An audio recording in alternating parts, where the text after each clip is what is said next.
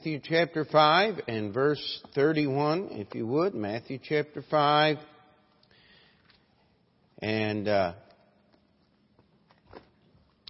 as we said before, uh, Jesus introduced his sermon and the topics he would cover, and then he goes through and he covers them. And if we really want to understand this thing of meekness, excuse me, what it is and what it isn't, uh, we're just going to start here in, in verse uh, 31. It says, And it hath been said, Whosoever shall put away his wife, let him give her a writing of divorcement. But I say unto you that whosoever shall put away his wife, saving for the cause of fornication, causeth her to commit adultery, and whoso shall marry her that is divorced committeth adultery. And again, Ye have heard that it hath been said by them of old time, Thou shalt not forswear thyself, but thou shalt perform unto the Lord thine oaths. But I say unto you, swear not at all, neither by heaven, for it is God's throne, nor by the earth, for it is his footstool, neither by Jerusalem, for it is the city of the great king. Neither shalt thou swear by thy head, because thou canst not make one hair white or black. But let your communication be yea, yea, nay, nay, for whatsoever is more than these cometh of evil. He hath heard that it hath been said, an eye for an eye, and a tooth for a tooth. But I say unto you that ye resist not evil, but whosoever shall smite thee on thy right cheek, turn to him the other also. And if any man will sue thee at law and take away thy coat, let him have thy cloak also. And whosoever shall compel thee to go a mile, go with him twain. Give to him that asketh thee, and from him that would borrow of thee turn not thou away. Ye have heard that it hath been said, Thou shalt love thy neighbor and hate thine enemy. But I say unto you, love your enemies, bless them that curse you, do good to them that hate you, and pray for them which despitefully use you and persecute you that ye may be the children of your Father which is in heaven. For he maketh his sun to rise on the evil and the good, and sendeth rain on the just and on the unjust. For if ye love them that love you, what reward have ye? Do not even the publicans the same? And if ye salute your brethren only, what do ye more than others? Do not even at the publicans so? Be ye therefore perfect, as your Father, which is in heaven, is perfect. And as we read through this, this passage here, this is probably the most misunderstood part of, of the Sermon on the Mount. And yet, if we will just put this in the context of blessed are the meek, and by the way, uh, as as I've been preparing these sermons, he spends more time on blessed are the meek than almost all of, than any of the others. And uh, it just may be that that's the one we have the biggest problem with. What do you think? Uh, and the idea here is the first, and we covered this uh, last Sunday night about divorce. You know, you are not to seek your own in a marriage. That's uh, one of the greatest problems that, that we have in marriage is people get married saying, this is going to solve all my problems. He's going to be my knight in shining armor and protect me and take care of me and do everything I want him to do or she is going to be this and that and everything else and people are unfulfilled. Why? Because they're wanting and expecting instead of giving. See, Jesus wasn't kidding when he said, It is more blessed to give than to receive. Amen? And if you set up the, uh, your marriage, your relationship, and I put here, there's an application here to other relationships as well. Uh, most of us have met people over the year who want to be a friend because of what we can do for them, right? Uh, somebody wants to take advantage of you and and the Bible says that that's not the reason we love and care for other people. That's not why God loves and cares for us. Amen. He, he loves and cares for us because He is good. And so we move into the next section here, and it says, uh, again ye have heard that it hath been said by them of old time, Thou shalt not forswear thyself. Now that word forswear is one of those words that we do not use in modern English. And, and so, uh, again, this is the ninth commandment. Thou shalt not bear false witness against thy neighbor. The word forswear means to abandon or renounce on an oath or in a manner deemed irrevocable. To deny or repudiate on an oath with strong asseveration. And uh, so the idea here is that the Bible says we're not to forswear ourselves. We're not to say, I give you my word that I will, and then say, I never said that. And uh, we, as we go through here, Jesus gives some examples. He says, I tell you to swear not at all. The overall context here is, but thou shalt perform unto the Lord thine oaths. This is primarily talking about promises to God that people would make. I'm going to do this. I'm going to do that. And uh, one of the just side issues here is often when people make a promise to God, it's because they're trying to get God to do something for them. I'll be in church every Sunday. I won't miss a Sunday this whole year. God, if you'll only help me, fill in the blank. God is not into let's make a deal. That's not meekness. Meekness is not, I mean, uh, buttering someone up and trying to manipulate them to do what you want. And so as we follow this through here, he says that we're not supposed to swear at all, neither by heaven, for it is God's throne, nor by the earth, for it is his footstool. And neither shalt thou swear by thy head, because thou canst not make one hair white or black.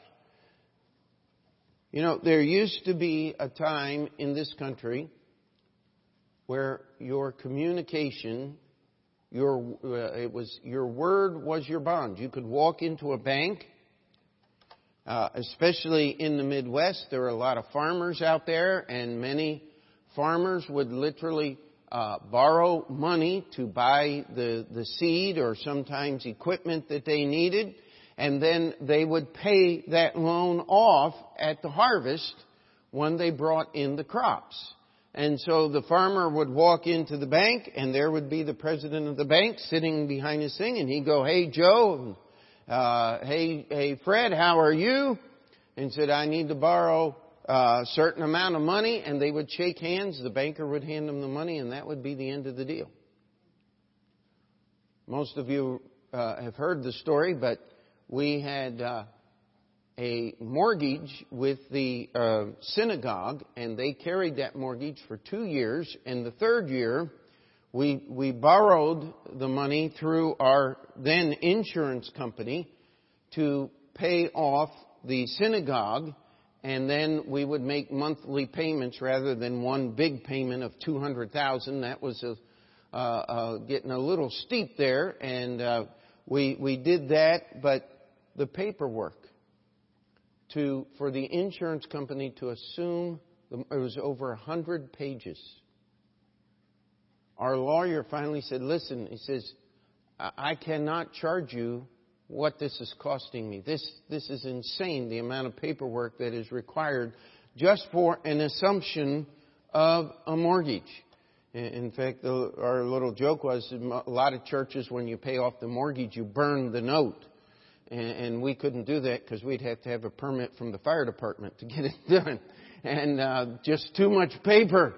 Uh, it's it's great, and why is it that way? It's because people don't keep their word. What is a contract? Often people say, "Well, I'm going to give this contract. It's going to protect your rights," and you read on there somewhere. You don't have any rights. You're signing, you know, the, the guy giving you the contract is the one that's protecting himself or herself or their company.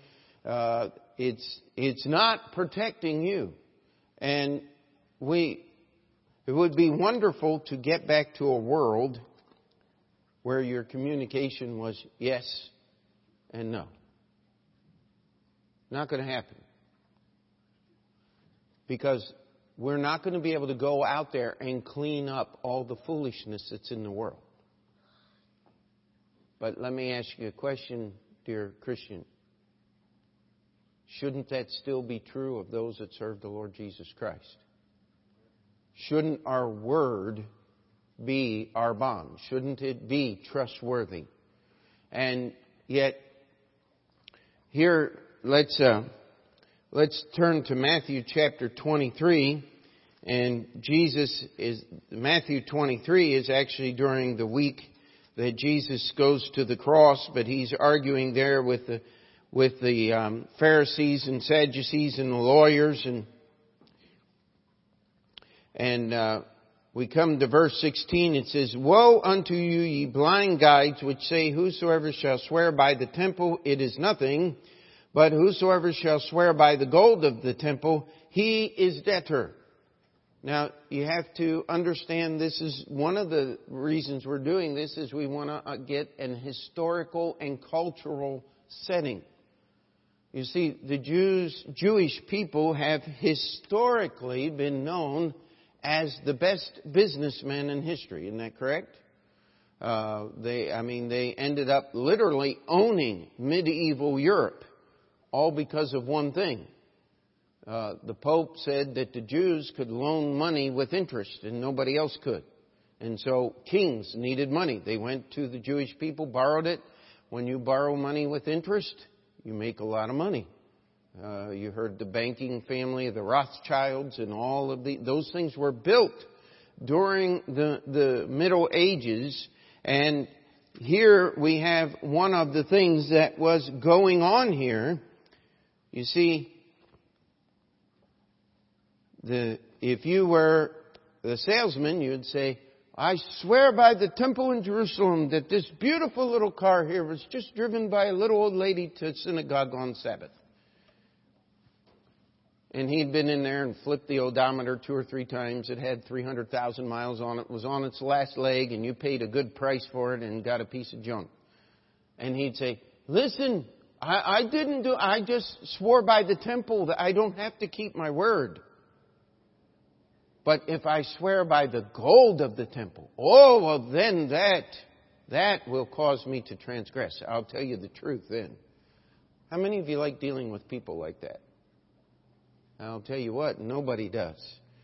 And so Jesus here, he's saying, don't, don't get into this game where you're playing games with the truth, where the truth is a tool for you to manipulate others and get what you want. We, we live in a world where people are always trying to take something from someone else. Trying and see that's not what meekness is. Blessed are the meek, for they shall what? Inherit the earth. Guess what? What Jesus is trying to help us understand is that we're not to seek our own with our words. We should not have to play games with truthfulness, and we should never, ever, as a servant of the Lord Jesus Christ, being accused of cheating and lying to get gain to ourselves. You see, meekness is not seeking my own. Meekness is seeking what God would have for me. Ultimately, it is operating under the authority of someone else it is following the Lord, and our words ought to be honest. Uh, what? Let's see, American history in five sentences or so. George Washington, I cannot tell a lie. Richard Nixon, I cannot tell the truth. And uh, President uh, Bill Clinton, I can't tell the difference. And our former Obama, I plain don't care. That, that's American history. And what we need to understand is that does, just because everybody else is out there does not give us as Christians a right to use our words to get what we want. What we're supposed to do is seek the Lord Jesus Christ and His goodness in our communication with those that we meet in this world. Uh, you cannot, if you cannot prove your word by who you are, then you've lost the battle. And what we need to do is be careful with our word. Then we come to this next one. Verse 38, verses 38 through 42. Ye have heard that it hath been said, an eye for an eye, and a tooth for a tooth. And of course that is in the Bible in Exodus 21, Leviticus 24, and Deuteronomy 19, uh, 21. There is a right of redress, and uh, yet when I get saved, what do I do? I surrender my life to the Lord Jesus Christ, don't I? How many times have you sit, caught yourself saying, I only want what's fair? Can I ask you a question? What is fair? Fair is somebody trips their trips and breaks a leg coming into the church. So we're going to break everybody's leg. That would be fair, right? the, this idea, it would be, wouldn't it? This idea of fairness is one of the great cloaks that communism and other people have used over the years to try to destroy the freedoms that God has given us here in the United States. And even Bill Gates is smart enough to figure out what's his undeniable rules of life. Number, rule number one, life isn't fair. Get over it. Uh, if Bill Gates is smart enough to figure that out, shouldn't we as Christians be smart enough to figure that out? And by the way, how many people do you know that have spent their whole life trying to straighten out something? Some of you may remember this. Years ago, uh, about 10 years ago, they were building these houses back here behind us. Got out a pile driver and cracked some of our windows. Our chandeliers were swinging like this. And so we called the insurance company and said, What are you going to do about it? And they sent out a very intelligent, I'm being absolutely sarcastic and almost on the border of lying. This guy did not have enough sense to know his hat. And He said, Well, if the bricks aren't falling out of the wall, there's really no damage. I said, Sir, if the bricks were falling out of the wall, we'd have timbers our, our roof trusses falling on the floor here. I said, there's, uh, they didn't shake the building that hard. And uh, I came before the church and I said, listen, the only way we're going to get something here is we're going to have to take these people to court and sue them. I said, I don't know that I can recommend that. And nobody in the church said, I, I don't know that we can do that. And uh, now, in the next coming years, we're going to have to uh, raise some money and fix the windows. But I'll tell you what, I'd rather suffer the wrong than be known as the church that tries to sue everybody. You see, we're not trying to seek our own. And we're going to trust the Lord. If He provided to pay the money for the building, He'll provide the money to fix the windows. Amen. Uh, let's let's pray. Let's start praying about that. We need to get on that and get it done and uh, it shouldn't be that big of a deal. Uh, we've got a few projects we have to do, but now we're chasing rabbits that we shouldn't be chasing here. But here is the point I'm trying to make. If we're going to be meek, we can't all the time be running around demanding our rights. Now, the best example of this, Paul and Silas. Acts chapter 16, city of Philippi. Remember the story? They were lied about. They were beaten unjustly. They were thrown into prison. And what was Paul's answer? Do you remember that? The next morning, after the jailer got saved, the earthquake had happened and everything, all of those events in that uh, unusual night. And the next morning, there comes a messenger from City Hall says, let those guys go. We made a mistake. Do you remember what Paul did? Let us go. He said, we were Romans and we were beaten uh, illegally and, and punished. He said, you let the city council come and bring us out. Now, Paul was, did not say, I'm going to sue you all for injustice and I'm going to get. He didn't ask for retribution. But he did assert his rights as a freeborn Roman citizen, didn't he? How many of you remember what he did? The, the, the, the uh, city council guys, their equivalent in the city of Philippi came and, and they uh, uh, apologized to Paul publicly and and took him out of the prison. And where did he go? Lydia's house. You know what he was doing? He's saying, You remember this thing? He says, I am not going to uh, appeal to the Roman governor of the area, the tribunal, and get you guys all uh, severely punished and put in prison. But uh, I'm kind of expecting that uh, you're not going to be bothering Miss Lydia and the church that meets in her house either. Do you see the picture there? Jesus said, wise as serpents and harmless as doves. And yet, was were Paul and Silas seeking their own? Were they seeking retributions for the punishment that was un or illegally uh, heaped upon them and the lies about them and their character? No, they didn't seek things for themselves, but they sought to use that event to protect the church.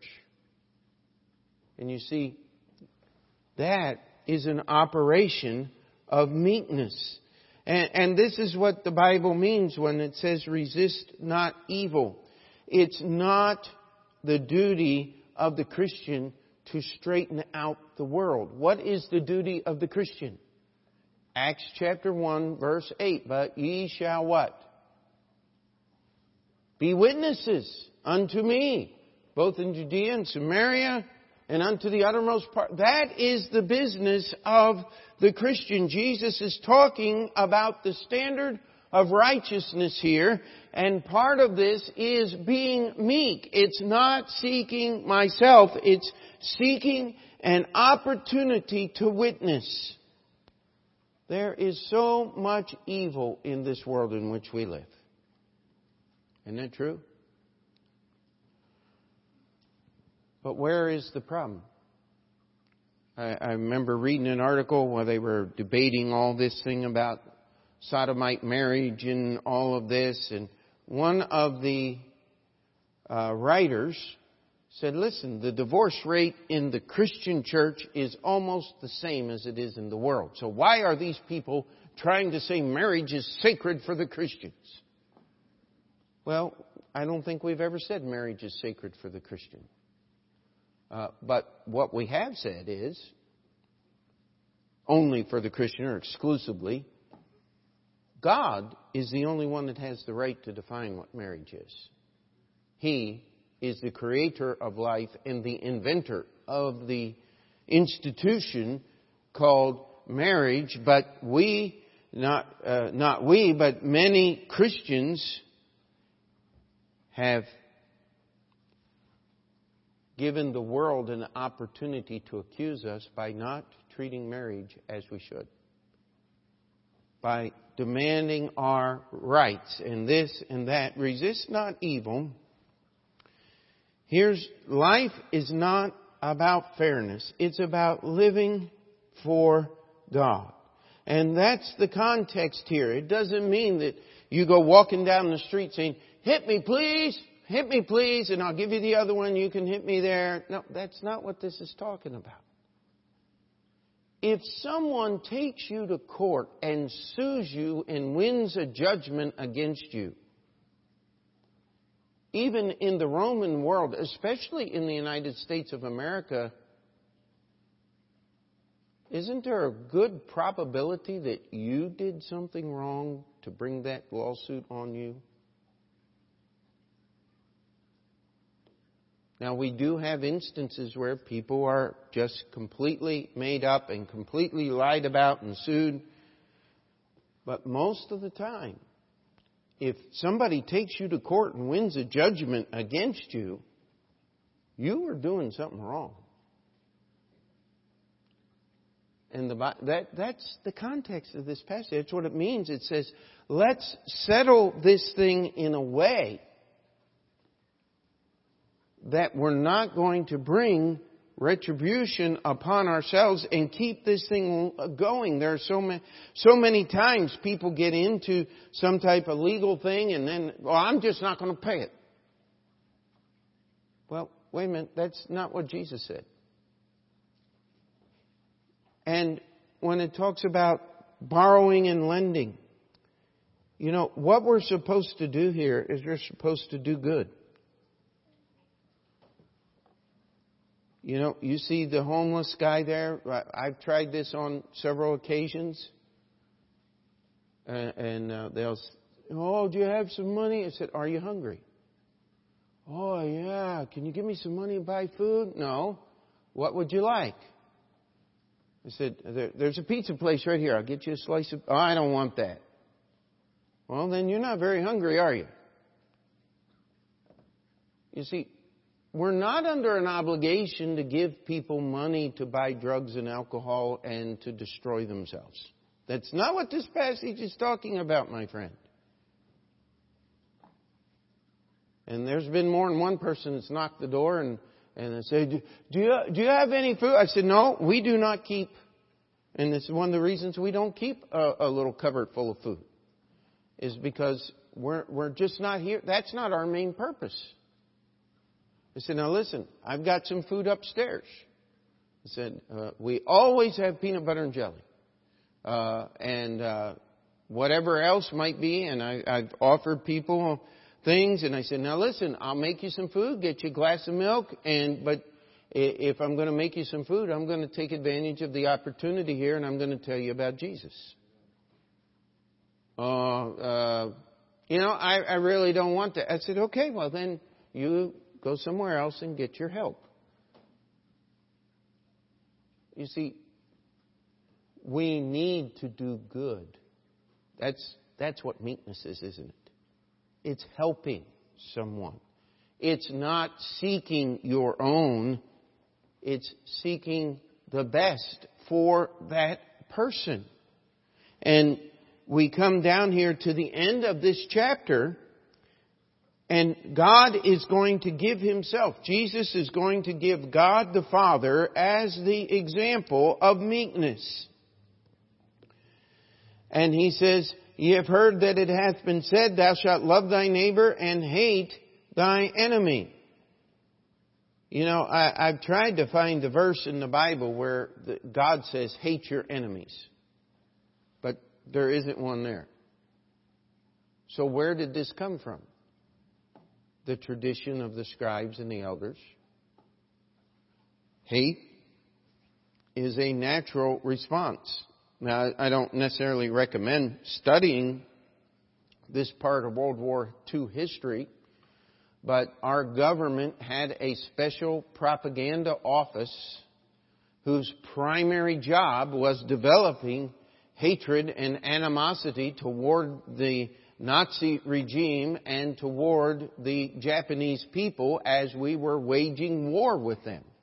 I mean, even Bugs Bunny made cartoons mocking Adolf Hitler and and uh, other things like that, and the the enemies there, and but here's what the Bible says.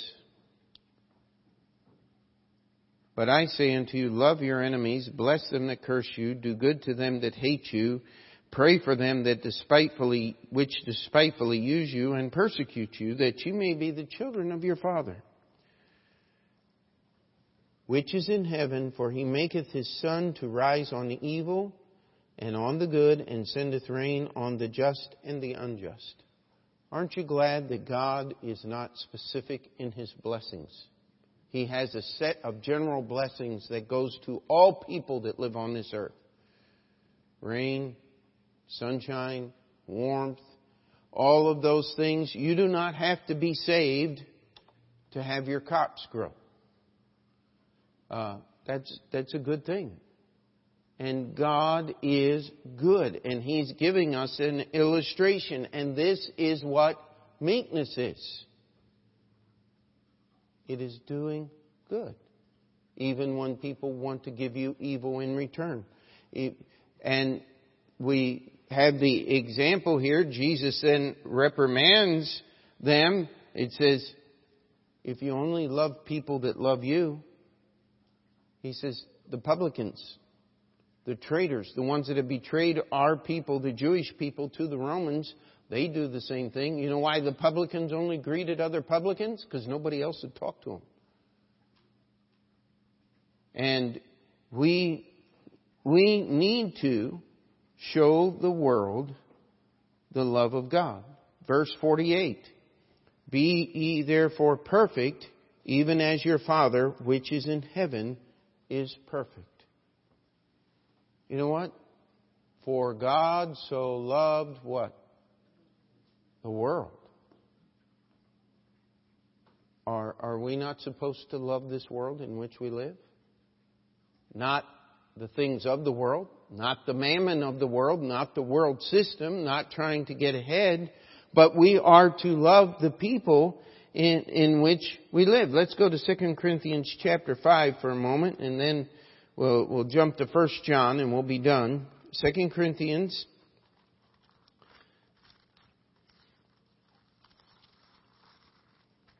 chapter 5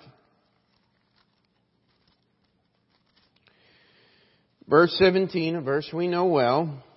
Therefore, if any man be in Christ, what? He is a new creature. Old things are passed away. Behold, all things are become new. And all things are of God, who hath reconciled us to himself by Jesus Christ, and hath given unto us the ministry of reconciliation, to wit, that God was in Christ reconciling the world unto himself, not imputing their trespasses unto them, and hath committed unto us the word of reconciliation. Now then, we are ambassadors for Christ, as though God did beseech you by us. We pray you, and Christ said, Be reconciled to God. For he hath made him to be sin for us who knew no sin, that we might be made the righteousness of God in him. The reason Jesus died on the cross was so that no man, woman, or child would have an excuse to go to hell. It's one of the reasons uh, I despise Calvinistic theology, Calvinism, is because the Calvinist has an excuse to go to hell. God made me. I'm just not one of the elect. Well, the Bible here says that Jesus was made sin for us. Now be careful. Jesus didn't become a sinner. He became the sacrifice for sin. That's exactly what God told Cain. He said, Behold, sin lieth at the door. It's not this idea that temptation is hiding at the door, you walk out. No, it's one of Abel's lambs was right there. All he had to do was go get one of Abel's lambs and offer it instead of his own works, and God would have accepted Cain. And the world in which we live, we need to take the gospel to. Let's go to First John chapter 4, and we'll just make one connection here. This idea of being perfect. First John chapter 4.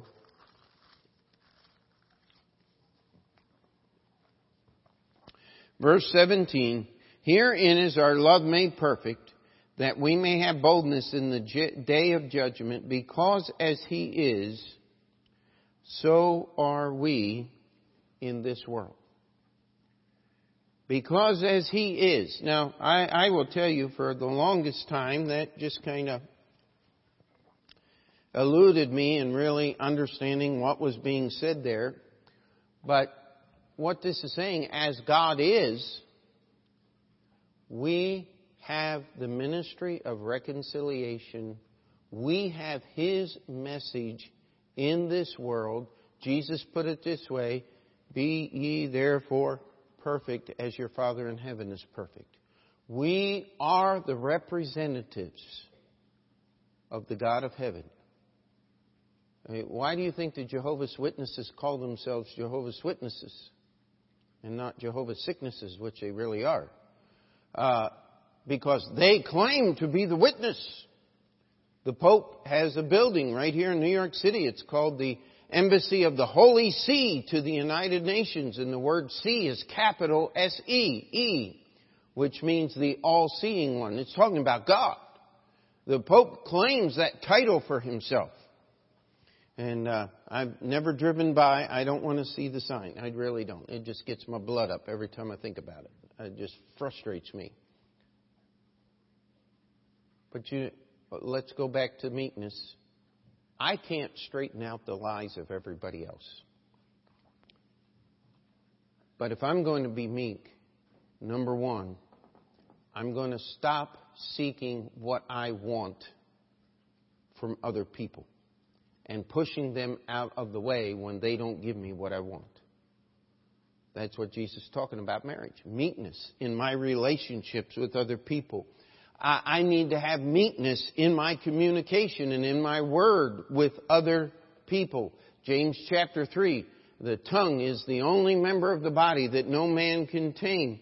If you can control your tongue, the Bible says that you have the religion that God wants us in, in seeking justice.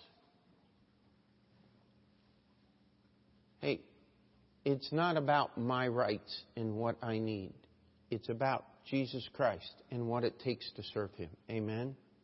And we have the example of God the Father who loved this world, even though the vast majority of human beings which He created have done nothing but spit in His face and blaspheme His holy name. Sun still comes up in the morning.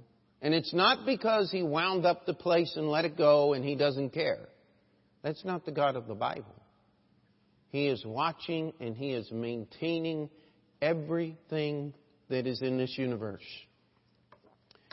You know, scientists still can't explain all of the things. If we were able to release the energy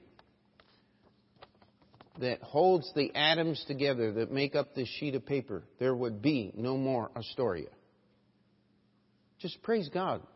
This is an atomically stable substance. Amen? The power that is holding this universe together is the Lord Jesus Christ. One day he's going to let go. And it says the elements will melt with a fervent heat.